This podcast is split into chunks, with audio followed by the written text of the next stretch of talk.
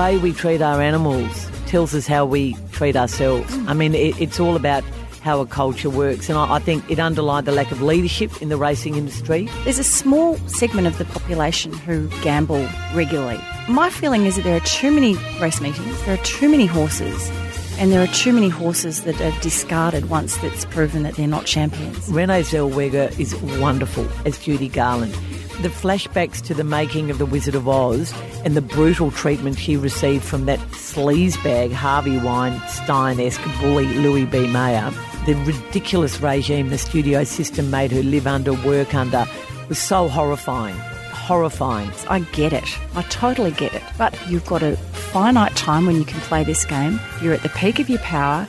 You are a, a an elite sports athlete and you are working for a club that happens to be in a state that's not your home state. There's a part of me that sort of thinks, oh, suck it up. When you feel that the story's just a bit too over the top, or maybe you can't quite prove it, or you're not quite sure, or you can't get anyone to verify it, what do you do?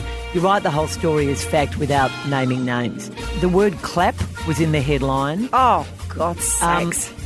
See, you're too nice, you're too chatty. I go somewhere like that to be silent, because for me, silence is a gift. Don't Shoot the Messenger podcast with Caroline Wilson and Corrie Perkins. Hello, everyone. Welcome to Don't Shoot the Messenger. I am Corrie Perkin. This is episode 105 of our little podcast, and I'm here as I am each week with my dear friend Caroline Wilson. Hello, Caro. Feels like it's been years, Corrie. Feels like we, ha- we haven't sat together and done that. We had a week off last week. We had a little mini break, as we, did, call it. Which means we're chock a block full of topics. And just to one of our listeners, Humphrey, I'm sorry that we weren't on the airwaves last week. He was apparently quite distressed that we weren't up and running. So here we are this week, full of vim and vigour, Caro. Lots to talk We've about. both read a great new book. We I've have. been to a fabulous movie. You've, You've- got a recipe. and you've had the book club weekend, so we'll hear more about that uh, in a little while. And Harry's finally admitted that he and Will have got some issues. Oh, I didn't hear that. Yeah, he did an interview last night. He did an Oh, interview last night. He he and Meghan did an interview, a big interview with ITV. Or um, So, what are the issues? he just said, "Look, you know, we have good days and bad days, and we don't see each other as much as we used to because you know our lives go in separate ways." Does he He's- mean they had good days and bad days personally, or with Yeah. one another? With one another? Oh, so bad days, bad Look, he's relationship basically days. admitted to um, a bit of a rift in the relationship. Oh. He's also said he's my brother and I love him and I'm there for him and he's there for me. And Meghan said that she was warned by her friends, he's a lovely guy, but don't marry him. The tabloids will kill you. So, and then and then another report's come out and Will has said, I'm worried about uh, that. Will is worried about Harry. Oh. So there you go. There you go. Oh, really? As always, there's always a modicum of truth in those tabloids, Corrie. oh, yes, there is. when, So- when the royals are concerned. We have a bit of housekeeping, and uh, I have an apology to our dear, lovely listener, Justin Irwin, who told me via Facebook that I should not be telling people to go to Officeworks to buy their diary because it is a multinational, that we should actually be buying local, old fashioned local service like you get used to, a bit like my bookshop, says Justin, who is also a customer at the shop. Justin, point taken. I'm I don't apologise for telling people to go to Officeworks because they do have a good selection of diaries now. A lot of shops do not. I think that was also probably my point that I didn't make clear. Some people like me are obsessed about getting a diary in August and September. There aren't a lot of places that To make them. all the appointments as, as I advised you to do last week. Correct, Amondo. and and we- also, Caro, Anita Morris on Facebook said, looking forward to seeing The Goldfinch. This was after your review last week. And she said, I agree that Atonement was a very true adaptation. Like Caro, I'm a big fan of Baz Luhrmann's Romeo and Juliet. Speaking of appointments, you were like um you were like somebody who has a serious addiction when you found out that our favourite hairdresser was closed for the week last week on your mini break, weren't you? I mean, isn't it terrible when you just rely on something so dearly? Yeah, I was caught. Your hair looks very nice. You've obviously found somewhere else to go. Well, I did, and I'm not mentioning it because there's nothing worse than hairdresser politics, which is a topic that you and I should discuss sometime. if you want to know what's going I can, on, I can recall. go to the hairdresser. I can recall about 20 years ago uh, because the children were really small. So that's how long I've been carrying this baggage. That I decided that this particular hairdresser, that was it. You know, we had to part ways. He was too chatty. The sessions took way too long. He knew, like, it was just not working for me. He and knew too so much I, about I, your snu- life. I snuck off to another hairdresser, ran into him two weeks later in the coffee shop getting the takeaway flat white. Oh, oh hi. He said, oh, I haven't seen you for a couple of weeks. Oh, you know, I had, away. I had someone who rang me once, who rang me and said, "Why haven't you been coming? Why have it? How bad was that? How bad was that? That was like, no, no, no, no, leave me alone. you it's know, hassling. But the, but see, you're. I know this is completely off topic, and we have to get going. But my thing is, see, you're too nice. You're too chatty. I go somewhere like that to be silent because for me, silence is a gift, and I don't get enough of it in my life. So I get there and pick up a book or a crossword or a newspaper, and am silent. And once there was a um, the girl I used to go to had a trainee, and she was telling the trainer, "You do this, you do that, you hold the brushes in, blah blah blah." Now some customers like to talk. Caroline does not like to talk. I thought, oh my God, I'm known as the rude bitch who doesn't like to talk. That's ridiculous. You're one of the chattiest people I know, but I know what you mean. I know it's it's a cliche, but that old. So what are you doing tonight? I was oh, it's at How's home. your day? I'm What's watching, your day? I'm watching yet another episode of that crazy, stupid Oh, you're, Netflix you're not still doing um, third- designated survivor. third series Oh, my episode. Lord. Every each series has 25 episodes or something. On my mini break, I watched 18. and Kiefer episodes. Sutherland just I goes, know, "Let's I know, lower I know, I can't hear him. Um, I want to tell Potties also, Cara, just to pop in your diary if you'd like to join us. We're having a Christmas party in December. The date is still to be confirmed. First week of December, It's going, to definitely. it's going to be at a venue in South Melbourne. And I can't tell you anything else because we're still fluffing around about the actual date. But uh, we do hope that you'll come along and um, and it's going to be it. an evening function. It is going to be an evening. 6:30. Six thirty. A drink, Tickets will be guests. tickets will be eighty dollars. So that that sounds a lot, I know, but um, part of that is going to that that'll cover your drinks and you know nibbling. Corrie, it's an stuff. absolute bargain and with the and, and some of entertainment the money, we're going to put on. And some. Cara's going to do a strip. She's going to sit in a hairdresser cha- chair and not talk for an hour. And um, some of the money is going to a charity close to our hearts, which you and I have to discuss in all earnestness. We have to discuss. Now, I want to know how your October challenge is going. Dreadful. The, I don't like these Good. Challenges. glad we do it. No, come on. I never ever. them. I know. Well, look, um, I read that wonderful book that we're about to talk to, and I was going to get back into reading. And I went away on my girls' book club weekend, a famous um, event where no reading is done whatsoever because all you do is play Scrabble, go for long walks, and maybe have a few champagnes and eat lots of food and talk a lot. And so I am now, I'm still on AA Gill. I just read another beautiful essay, another beautiful article, and I haven't started Okay, my fa- next novel. failure. Okay. Failure. Unlike me. Oh. So my thing is that I that I was going to uh, be the canary down the coal mine for all of us who like to cook, and I was going to test drive a few of the new cookbooks that have come into the shop for Christmas because this is the time when the cookbooks come out. I've cooked out of three in the last week, Caro. Oh, and um, which is I did not say that smugly, so that did not did, that no. did not. Re- no, I'm really impressed. Are you? Going, is one of them going to be your recipe of the week? One of them's going to be the recipe for the week. So the first book uh, that I cooked out of, and in fact, you you were the beneficiary of a couple I of the was. recipes out of this. It's the Shared Table by Claire Scrine. Claire is a Brisbane food stylist and food writer, and I love this book. In fact, those who came to or who listened to the 100th episode, I said this could be the cookbook of the summer. I'm reserving my award uh, for that because all of the new November titles are st- soon to come in, and there are quite a few cookbooks there, Caro. So I'm not going to say this is the cookbook summer, but gee, it's going to be close. There are so many terrific recipes, vegetarian and vegan feast to cook for your crowd. So I cooked a couple of things out of this. One I will. Um, Oh, I may or may not mention. I don't know. I haven't decided what my recipe of the week is going to be. The second one I cooked you out of. better hurry up. Yeah, no, I'm still deciding. I'll see how the podcast goes. Um, because one is longer than another, so I'll see how we go for time. But this one, Caro, round to ours, I've talked about a few weeks ago. This has actually been out since about August, I think. In fact, your daughter Clem, I think she picked up a copy in the shop. Round to ours is, is two English girls who literally uh, run a business where you go to their house because they have it all set up with tables of 10 or 12 or whatever. If you're living in London digs where you can't entertain because your place is too small, you go around to ours, they cook for you, and this is a collection of their recipes. I had so much fun cooking out of this book, I can't tell you.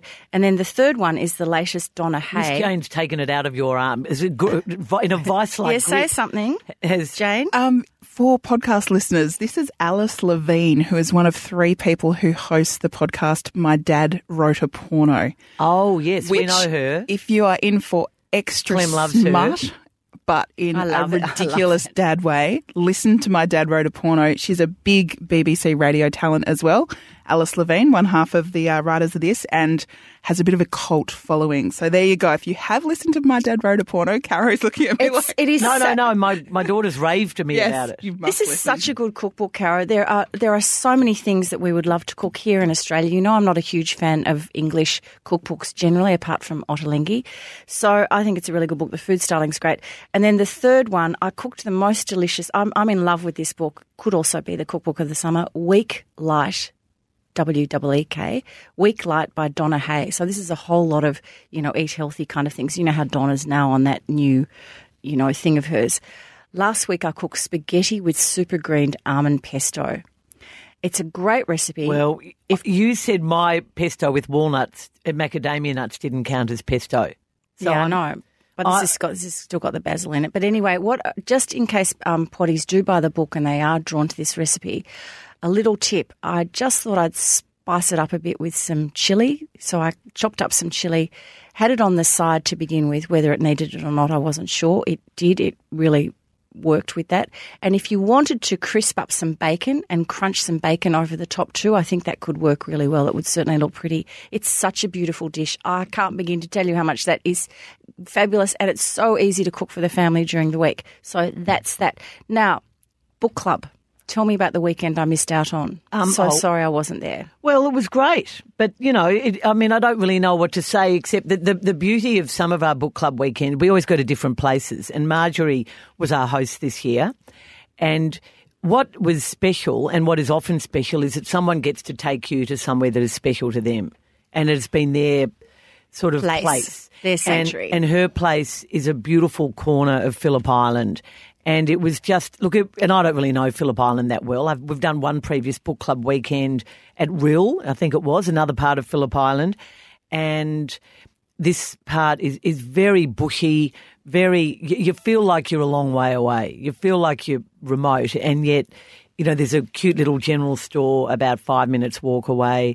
45 So were you minute- far out of Cowes? 45 minute, 40 minute walk into Cowes along the beach, which was beautiful. She's right behind the beach. She has bought this shack and turned it into this idyllic corner of heaven. I mean, it, it's so beautiful. And she's fixed it up only with things she's brought from the island or from her local op shop. In fact, Anna's op shop in Melbourne, and she's done the most wonderful job. So that was special. The other great thing about the book club weekend, as you know, Corrie, I love an early departure because I love getting there by lunchtime on Friday. So it was a beautiful drive. We had two cars.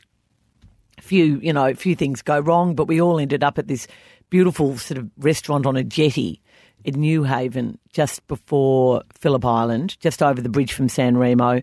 Had a fabulous lunch and a um, couple of cocktails. Were drunk by some, and I hope, I hope not the designated drivers. so, well, I had one and then I drove, so that was all right. Was it? And it wasn't a strong cocktail. But then, um, oh look, we just we went to wine bars. We had long walks. Marjorie took us to her friend's house, who bought out all his parents' beautiful old china, set the table, put on an extension, and hosted us all for dinner on Saturday night. oh, how lovely. and we all dressed up. And there was, we arrived, and there was The a photos look very jolly. I wondered how Marjorie had collected all that beautiful glassware. Oh, look, it was just incredible. And we rented two houses. We played lots of Scrabble. Nikki had a birthday. Michelle, as you know, is the best cake maker on earth, and she made this incredible cake. We all ate far too much food, played so much Scrabble. Gina got two seven letter words in one game. Well, that hope- was a highlight. I, I hope the practice has helped you game because, dare I say, I bet you and Annie the other day. we we had a lot, and we had a lot. It was a it was a weekend of reminiscing and nostalgia. We reminisced about book club weekends past, and we'd made a list of all the places we'd been to. We'd forgotten a few. We we added to the list, No, That's it was great. great. Well, our book club's been going 27 years, Caro, so there are lots of getaways I, to. I beg to. I reckon it's twenty eight. no, I can. I, I I have done the sums on this. I but I was pregnant people- with Ned, and he's twenty seven now, so it has to be twenty eight years. Yeah, but we started in the 27th year. We start like it's 27. It's 27 years ago that we had our first meeting. That's Yeah. how it adds up because your child is 27. We started when you were pregnant. Okay, all right. We started in nineteen ninety two. Exactly. So Okay. I, I get asked all the time what makes a good book club because we run quite a few of them in the shop. And I just thought, I know we've done this before, but I just thought as people are starting to think, "Hmm, maybe in the new year I might start a book club, here are some things to consider. No fewer than four people at a meeting, but no more probably than 12, 13 max. That's the ideal number, I reckon. Yep. And if you have four, don't panic and cancel the night. Four is a great book club, I have to tell you. Oh, I agree with that. The second thing is someone has to be the boss. Someone has to be the boss on the night. So whether it's the host or whether you take it in turns, or in the case of the bookshop, I am the one who runs it. Uh, you definitely need someone to to run the meeting, and then also someone has to choose the book. This whole thing of let's have a democratic vote, crap, forget it. Like everybody ends up arguing. Just someone choose a book, but the person who chooses the book must do good research onto this topic. Is the book accessible? Will most members or all members enjoy it? Ask your local bookseller for advice. Old fashioned concept, but it works. Have a backup in case most members have already read it. So, say for example, Caro, you rocked up to book club and said, "Oh, um, the next book we're going to do is Boy Swallows Universe or The Dry by Jane Harper." Most of the people around the table are going to go, "Oh, yeah, you know, done that, done that." Have a backup plan, okay? Um, got, try some nonfiction occasionally, but look for a non-fiction book that does have themes and issues and good writing because there is some non-fiction that does not have these things. And I would say avoid politics. If you're going for non-fiction, just avoid politics. Have your meetings every four or six weeks. Set your dates at the start of the year like you like to, get all your things organised, and don't change the dates. Because if you start saying, oh, I can't come, oh, let's see if we can change it to like the email blah blah that goes on or the mm. texting. Can we change Well- it to this, well, we've, change it to We've that? done that a few times in the last two years, and in fact, I did miss the last Coastal Book Club and also the last Melbourne Book Club because dates changed. And normally, and I know It's I'm so slack over annoying. footy finals, but I actually could have done both of them, and it well, was really know, disappointing. And Caro, you know, with my history club, for example, we have four or five meetings a year. We've lost one meeting this year because nobody could get the date together. Oh, look, I'm actually going to be away, or this or that, and we changed and changed. There was still a quorum of, you know, eight people who could have gone to history club, but because we were all faffing around, we actually missed our August meeting, which was supposed to be on the history of capitalism. So that was a bit of a bummer. And then I'm just going to say about catering. May I suggest that if you're having it at someone's home, let the host do the food, whether it's cheese and biscuits or whether it's a curry or whatever it is, but everybody brings a bottle. So I think that's probably a fair way of doing it. And the host at the end of the night might end up with three or four extra bottles. That's a gift. well, you'd hope fun. so. You'd You'd hope everyone isn't going to drink a bottle of wine. We've had book clubs where that's happened. Well, back in the day, we did. I think those those days are gone. I think. Look, I, I think they're very good tips. There was a lot of talk over the weekend about City of Women. Um, you know, by the author of Eat, Pray, Love. What's her Mm. Name? Gilbert. Yep. Elizabeth Gilbert. She divided the room. I've got to say. Was that the chosen book? I, I can't remember whether. No, we there don't were two normally. choices. Didn't didn't weren't there two choices to Yes, read? but that was the one that came up a fair bit, and I hadn't read it, so it, I didn't really partake. But some people really enjoyed it, said it was a great read. Others found it really annoying. So there you mm, go. There you go. Now, Caro, I was interested to hear your views on what you thought about the ABC 7:30 program last week. Its report on the horse racing industry lack of care in regard to its former racehorses, Oh, it was horrifying. i.e., off to the knackery and the abattoirs. Wasn't it an extraordinary report? Yeah, it, and what has been Congratulations to Caro, Caro Meldrum Hanna, the ABC reporter who worked on this story for two years, an extraordinary investigation. And I hope that your work is recognised when it comes to award season. Oh, I think it will be. I think it will be. Um, look, it, it was it was a terrible, terrible indictment on the racing industry. I'm going to I'm, I'm gonna segue into crush of the week in a minute about who I think responded brilliantly to it, but the response of you know those two Sydney shock jocks, Ray Hadley and Alan Jones. Was just disgraceful, you know. Sort of basically saying, "How dare they time it on the eve of the Everest and this wonderful race?" The ignoring the ignoring of the story for nearly 24 hours or 20 hours by the Telegraph in Sydney, The Australian. the Australian in across Australia. Um, just dreadful. Um, the way we treat our animals tells us how we treat ourselves. I mean, it, it's all about how a culture works, and I, I think, you know, it underlined the lack of leadership in the racing industry, the fragmented nature of our racing industry, which is state based, so there's no national overarching. the thicket of bureaucracy policy. and mm. red tape. and also, don't they just take themselves way too seriously? There's a small segment of the population who gamble regularly. My feeling is that there are too many races, race meetings, there are too many horses, and there are too many horses that are discarded once that's proven that they're not champions. Well, I mean, it, that, Maybe that- we just have to pare the whole thing back. I mean, if you look at the number such of a massive industry and it, it employs so many people and a lot of desperates, a lot of great people, a lot of horrible people. I mean, you think about um, you go back to Darren Weir and the huge amount of success he had, and some of the horses still going around now, and they're debating whether these horses are even worthy of being selected in races because maybe they weren't that good. It was just Darren Weir's treatment of them, and Darren Weir can't be an isolated case. Do you think all of this will put people off going to the Spring Racing Carnival in Melbourne? I, I think there was a pull over the um, Caulfield Cup. I do. I don't think, um, and I, don't know. I wasn't at the Everest and I wasn't at the Caulfield Cup, but I've spoken to people who went to the Caulfield Cup. Look, the numbers were good. I think this is a long play, not a short play, mm. and I, I think there was a. I mean, I, I listened to Gerard Whateley talk about it on Monday, and he is a racing aficionado, and he definitely felt different felt differently arriving at Caulfield, and he and he said the atmosphere was different. What about Will, my godson Will Carter, who Works who works in the industry? Well, we had a chat about this the morning after the story, and uh, just playing it out. And so I sort of played the journo good cop, bad cop kind of thing. And I said the first thing you have to do is you have to work out the facts and figures. What's Godolphin's plan?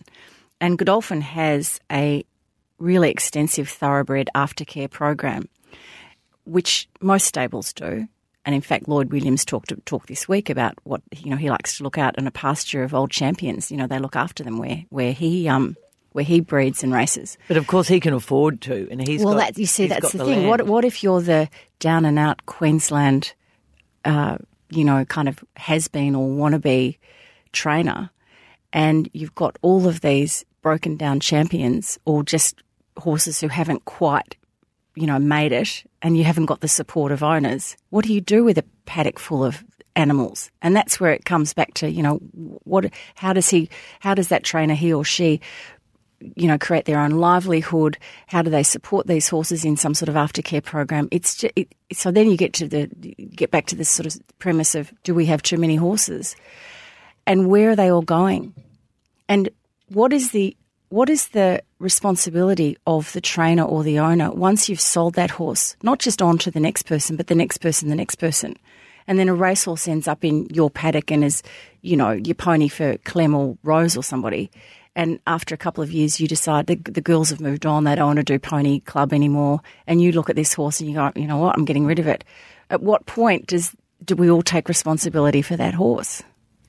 But the It's way- a real, it's a really sort of interesting dilemma, isn't it? well, well, I think the racing industry needs. I mean, it's like you know, football has a players' association. There needs to be a national plan. There needs to Yeah. be national action. Is, is there a national horse equine association that, that has these strict guide? Well, obviously the guidelines are not there. Certainly not in Queensland, and certainly not.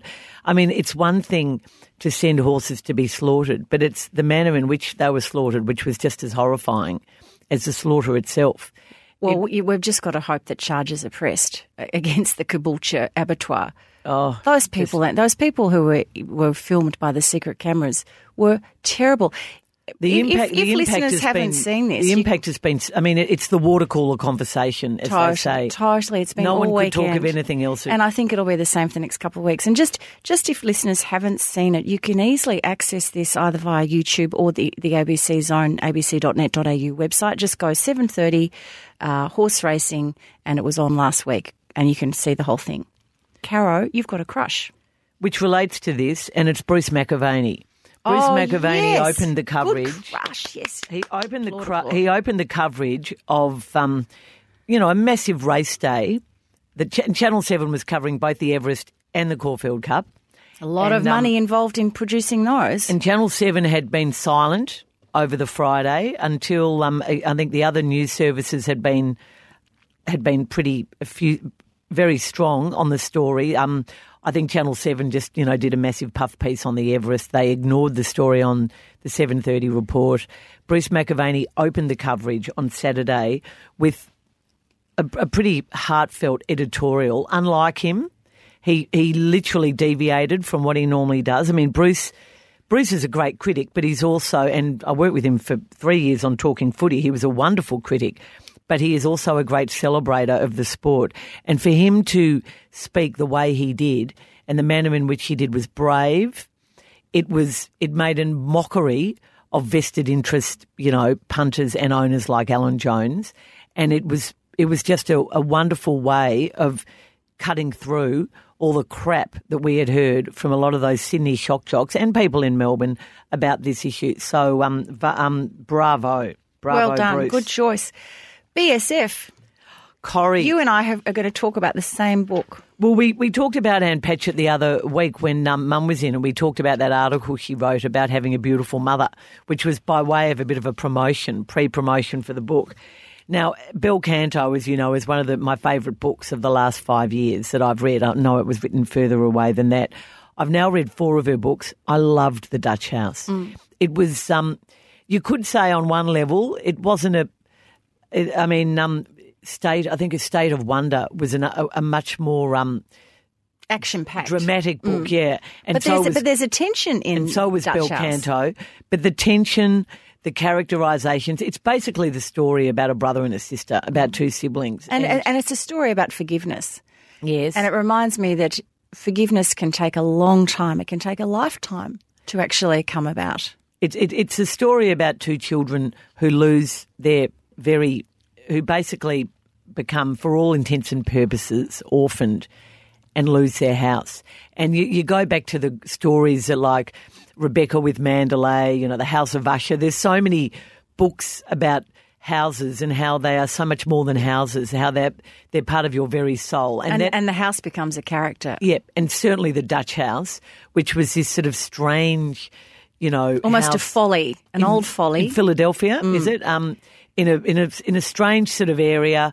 It was a folly. It then becomes part of a neighbourhood and a suburb, and it's um what happens around this house even long after the brother and sister have left, and what they do with their lives. I thought it was just a.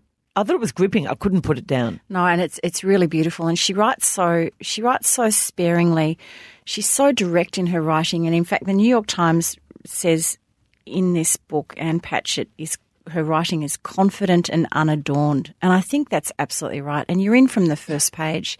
And it is a book about sibling love and what happens when families are shattered and how, their capacity to stay together. You know, some families fall apart, but some families can stay together and why. But not giving anything away at all. This is not a spoiler. though, it? Not a spoiler alert, alert. But Danny, who's the narrator, the younger brother, and his older sister Maeve, when they're in early adulthood, there's a scene in the book where they're sitting in the car, sitting outside the um, the Dutch house, which they often did nostalgically, just drive up and see the old house. And they're both smoking a cigarette, and they're looking at the the house, and they're talking about the old days and everything. And I could feel that because only a few months ago, again. I drove up at my old street where I grew up and I sat outside our old home, which thankfully is still standing. And the memories, you can almost smell the wisteria. You can almost, you know, feel the dirt in the gardens where you used to play. And I don't know, it's just so strong, so emotional. And um, I defy any of us to not be overwhelmed when you go back and visit a family home. And that's what this book does to me. It just takes us right back there. As my mother says, there are streets of Melbourne she can never drive down. She just can't drive down them. She finds it too sad. It's just it's so emotional, isn't it? Mm. And it's it's just pure nostalgia for uh, for a past and a childhood that we used to have. Anyway, I just loved it. Now you have a screen. And I've got an apology because remember I said to you two weeks ago when a star comes out and promotes a film from another country, it's usually because they're worried the film's a dud and it's not going to work. Renee Zellweger stars as Judy Garland in the film Judy. I could not have been more wrong. Couldn't have Oh, been more wrong. So tick tick. This is a wonderful film. It reminded me a lot, the, the concept reminded me a lot of that other wonderful film. I think I saw it with you, My Weekend with Marilyn, My Week with Marilyn, mm. when Marilyn Monroe, late in her career, well, as it turns out, late in her very short life, flies to London to make The Prince and the Showgirl with Laurence Olivier. And she's unreliable. She's temperamental. She's very fragile. She's a, you know on a series of um, series of me- self medicating disasters. Um, so very similar idea. Judy Garland is at the end of. She's in her mid forties. She's a bit of a has been. She's got debt. She has no home. She can't look after her children. She, She takes them from hotel to hotel.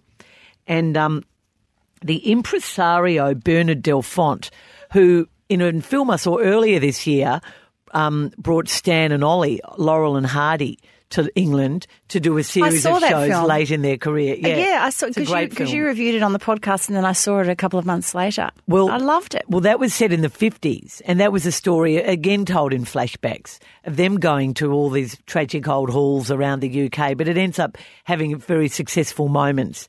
And um, Bernard Delfont was the impresario who brought them out. Well, flash forward to the mid 60s, and Bernard Delfont, played by Michael Gambon, is running the talk of the town.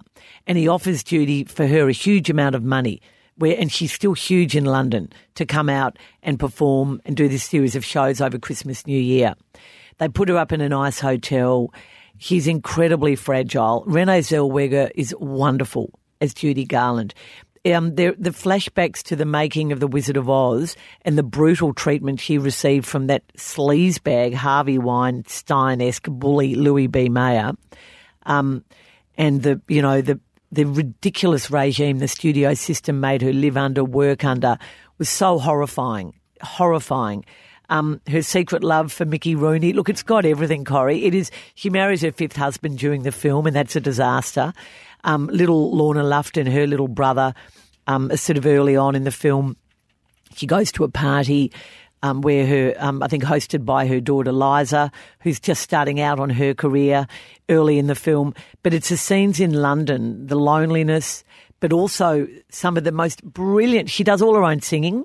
And she does she does the trolley song. She does over the rainbow. I mean, it look, it's just wonderful. It's wonderful. There's this one scene where this gorgeous gay couple who love her are waiting outside the um, club at the end of the night, and you know she's pretty lonely and pretty tragic. And they ask for her autograph, and they end up trying to find somewhere to have a late dinner or a drink. Nothing's open, so that she goes back to their little flat, and they make her scrambled eggs. It is just, it's a beautiful scene. There are so many great scenes in this. It's a triumph. Go and see it. It made me cry. It was very, very sad. I was planning to see it with one of my many friends whose name is Jane on Sunday after the, closing the shop. And I texted her at about three o'clock and I said, back hurting. how about a drink back at my place? So uh, that was. the See that, yeah, and that's it's so easy to do that. But I was really glad I did it for the No, podcast, know. and I, just- don't regret it. I, I promise you over summer I'm going to get better. Now, on to Try food. and see this one because you'll love it. No, I, I will because I love Judy Garland. I love the whole story around her. Um, I'm going to I'm going to keep it brief. I was going to give you this fabulous recipe. Take note out of the shared table: marinated zucchini, asparagus, and halloumi. This is the perfect time of year to make this. It's one of the best. Look, you could have it as a main course if you wanted to. It's one I of the had best it. It salad. was beautiful. Yeah, it's great. I'm just going to give you a super quick one. This is from Round to Ours by Laura Jackson and, as Miss Jane said, Alice Levine of um, My Dad Made a Porno, wrote a porno podcast. now, the night the night you came for dinner with Brendan Caro, you remember that we had a barbecued butterflied leg of lamb. This recipe is the tapenade that goes with the lamb, and you actually put it on the lamb well in advance, so it's a bit like a marinade. And this is it, and it's so easy, but gosh, it just added something, a bit of salt, a bit of moisture to the lamb. It was brilliant.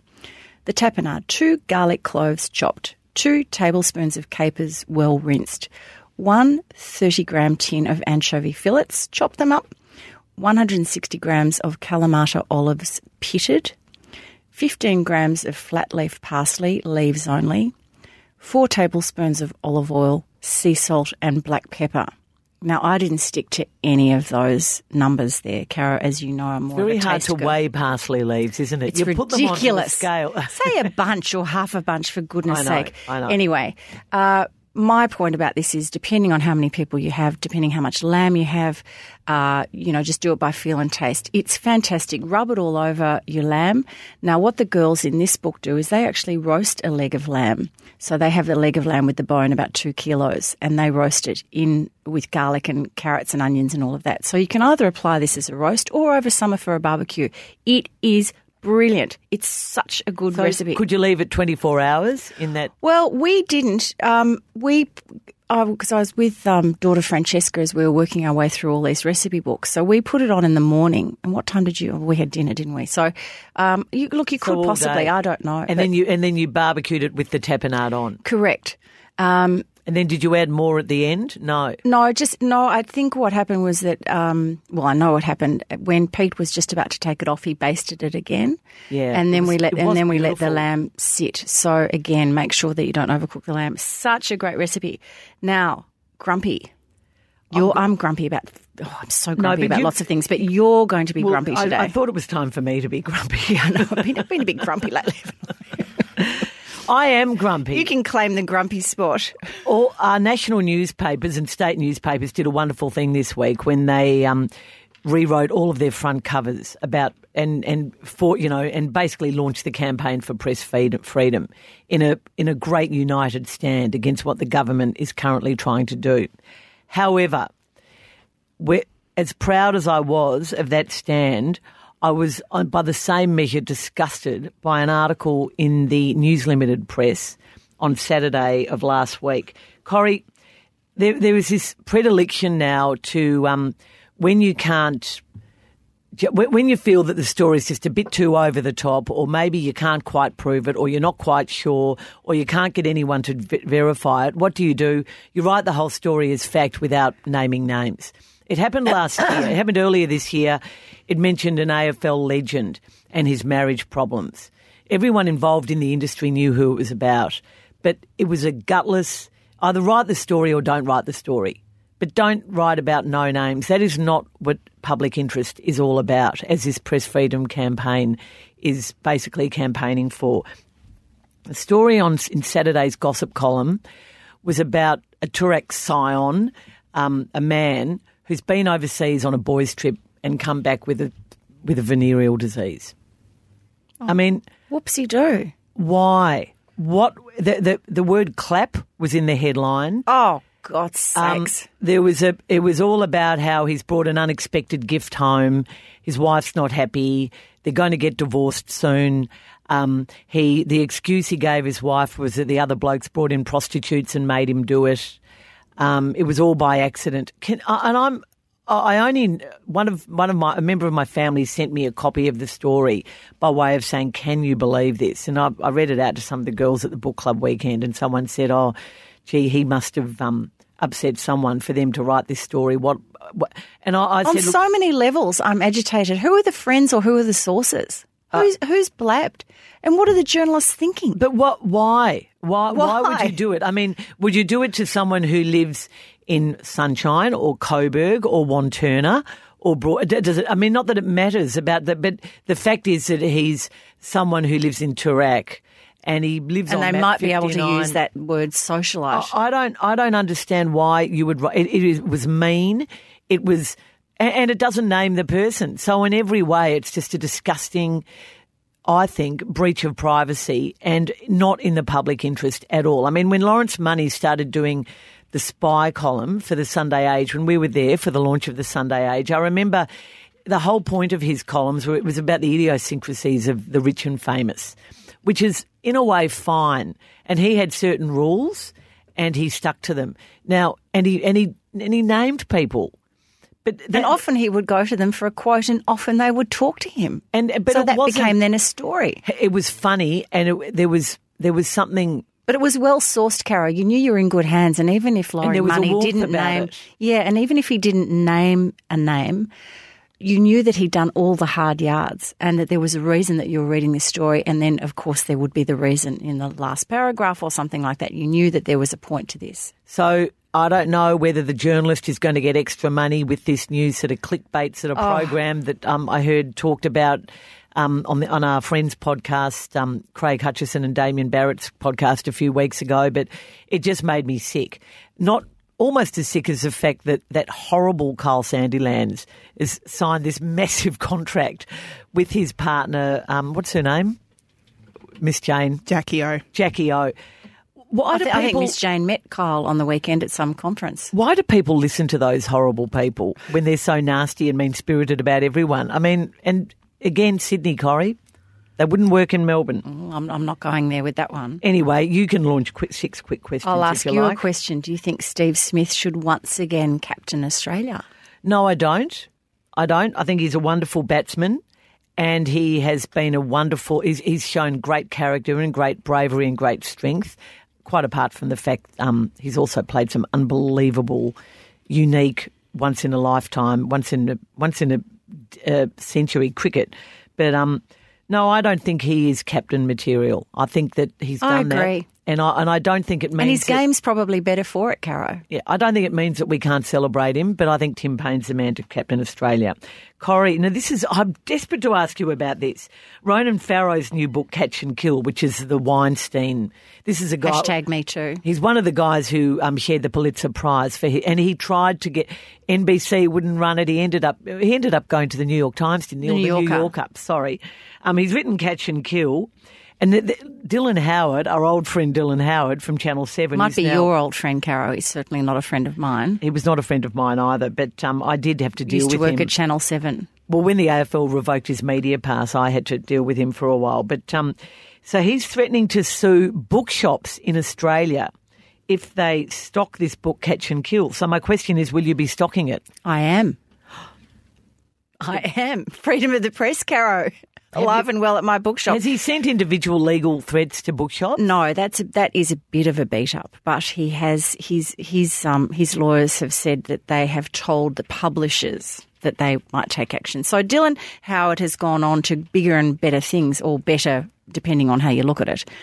He is now living in the states, and he is now an executive at American Media Inc. And he is a former editor of the National Enquirer, which of course was the vehicle through which Donald Trump and also Harvey Weinstein's uh, movers and shakers tried to get the story, um, you know, uh, put the spin on it, so get Harvey Weinstein's story out there.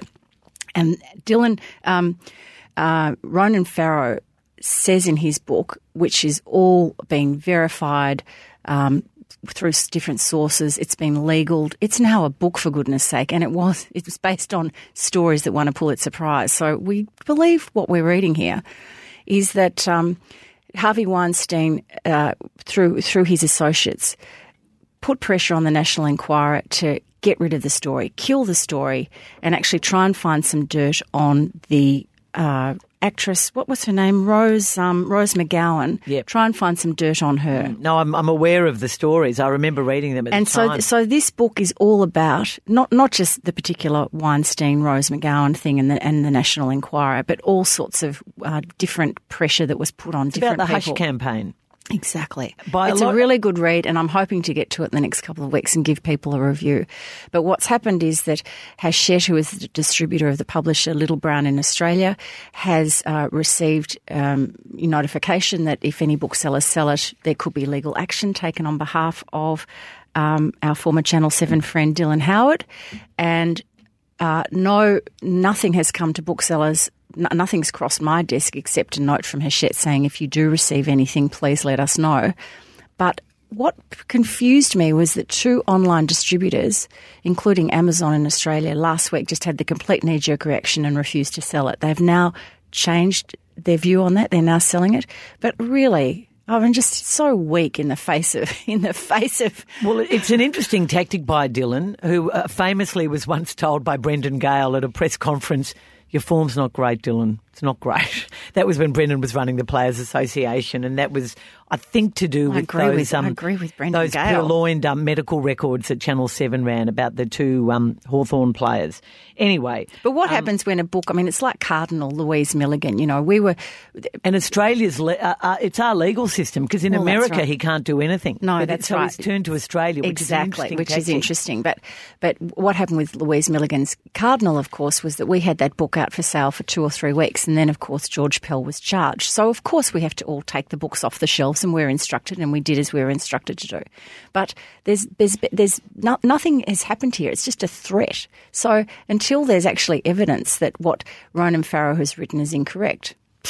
Some of the people who turned, I mean, Tom Brokaw, all these great, you know, you know, famous journalists, famous media personalities in America who just turned a blind eye and um, froze out Ronan Farrow and, and the other and the two women journalists who shared the Pulitzer was just enough. and, and then it turns out they've all got fawn themselves. It's a disgrace. Um, now, my question to you, Kevin Kline, one of my favourite actors, he turned 72 this week, Caro. Oh, everyone's getting so old. What's your favourite Kevin Kline movie? Well, it, I should be asking you this question because I'm not a fan of Kevin. Oh, aren't you? Oh, I think I thought he's the so Chill comedic. was I one love of the him. most oh no, I can't films. stand the Big Chill. But what No, about my, Sophie's my fav- Choice? My favourite is. A Fish Called Wanda. Oh, okay. Definitely. Yeah, yeah. definitely. He was- he, he was good in that, and it was a great film. Ig- not Igor. What was his name? Oh, I'll think about it in a second. Um, Corrie, yeah. what annoys you most about AFL Trade Week? Oh, okay. So all of the players who say, "Oh, I just want to move closer to home," Oh, yeah, the I just want to be. Near. I just want to be near my family. Okay, I understand that. I've had a son who's lived interstate for nearly five years. I get it. I totally get it. But you've got a finite time when you can play this game. You're at the peak of your power. You are. Uh, you are a. Uh, an elite sports athlete and you are working for a club that happens to be in a state that's not your home state. There's a part of me that sort of thinks, oh, suck it up. Am I being too harsh? No, look, look don't you I just thought if I heard that one more time last Well- week, I was going to throw a sock at the wireless. particularly when they're desperate to get home to Queensland, but the Sydney Swans offer them eight hundred thousand dollars a year, so maybe they can maybe they can see their way clear to going and living in it's another state for a bit longer. Um, Caro, do you buy lottery tickets? I used to. I haven't for years. I used to. I, I used to do it with our friend Sal. We had a little system going, and we were so hopeless. We kept forgetting whose turn it was, and we did it for years. I think the most we ever won was about twenty four dollars or thirty dollars. We'd buy a bottle of champagne and share it, and then we'd wait to the next one. But no, I don't. Do you? Um, no, never have. Well, I did once, and I, nothing happened. So, and I didn't know how to use the machine. So, and the lady had to help me, and it was all very embarrassing. We probably should. There's a lot of, although someone said it would be easier to ring, to work out the phone number to ring a friend in Nigeria than to win, you know, the, win the, anyway, you know what, you know what I'm saying. The odds are not great. Give me my TAB phone account anytime. More importantly, Corrie, do you have a GLT? I do, Caro. So this happened also the night you came to dinner, and I was cooking the chocolate hazelnut and um, date torte. It was beautiful. And um, and so what I normally do when I'm cooking is I put all the ingredients out, and this is my tip. It, when you're cooking, particularly a, a cake, but put all your ingredients out on the bench so it's all cut, all diced, all measured, all there so you can see it. Because what happened was that I put the cake in the oven, turned around, and there's the bag of self-raising flour. Bugger! Forgot to put the flour in the cake. So I pulled it out How of the oven. forget to put flour in a cake? Exactly, because I had the grandchildren running around. I had Francesca asking me questions. It was a, it was a full on cooking session. It was a lot of fun, but um, I, momentarily I had taken off the ball. So I got the the t- t- torte out of the oven. And How I long had it been in the oven? Oh, literally 20 seconds. I literally put it in the oven, turned around and saw the bag, right? Idiot. But had I not seen that bag, Caro, I would have forgotten to put it in. So that's my point. Make sure all of your ingredients are there. But then the second part of it is make sure you use all the ingredients. So I whipped it in. Did you notice the difference? No. No, No, I I, just didn't. I folded it in. So I kept the mixture in You the didn't even baking take it out of the cake No, I kept it in the cake tin with the baking pa- baking um, paper, and I, which again, that is a great, good local tip that we had years ago from I don't know, was it Jeff Slattery or someone? Um, wet your ba- baking paper and crunch it up, and it's so much easier to lay.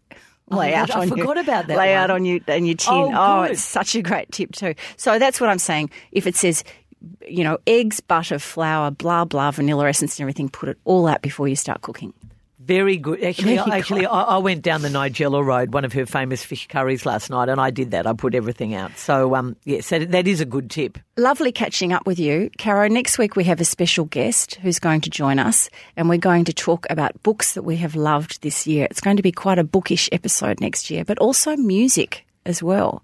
Because he is a well known national DJ, former DJ. I have, and I have a tried and true old recipe that you will love next week. Wonderful. Um, thank you everybody for listening. And please tell your friends and family to subscribe to us. We love gaining more listeners because it just means our family grows and the love grows too. Any feedback, do send it to us. Comments, Settle tips, down. suggestions. Don't shoot the messenger Facebook page. I'm so full of love because I didn't do a grumpy.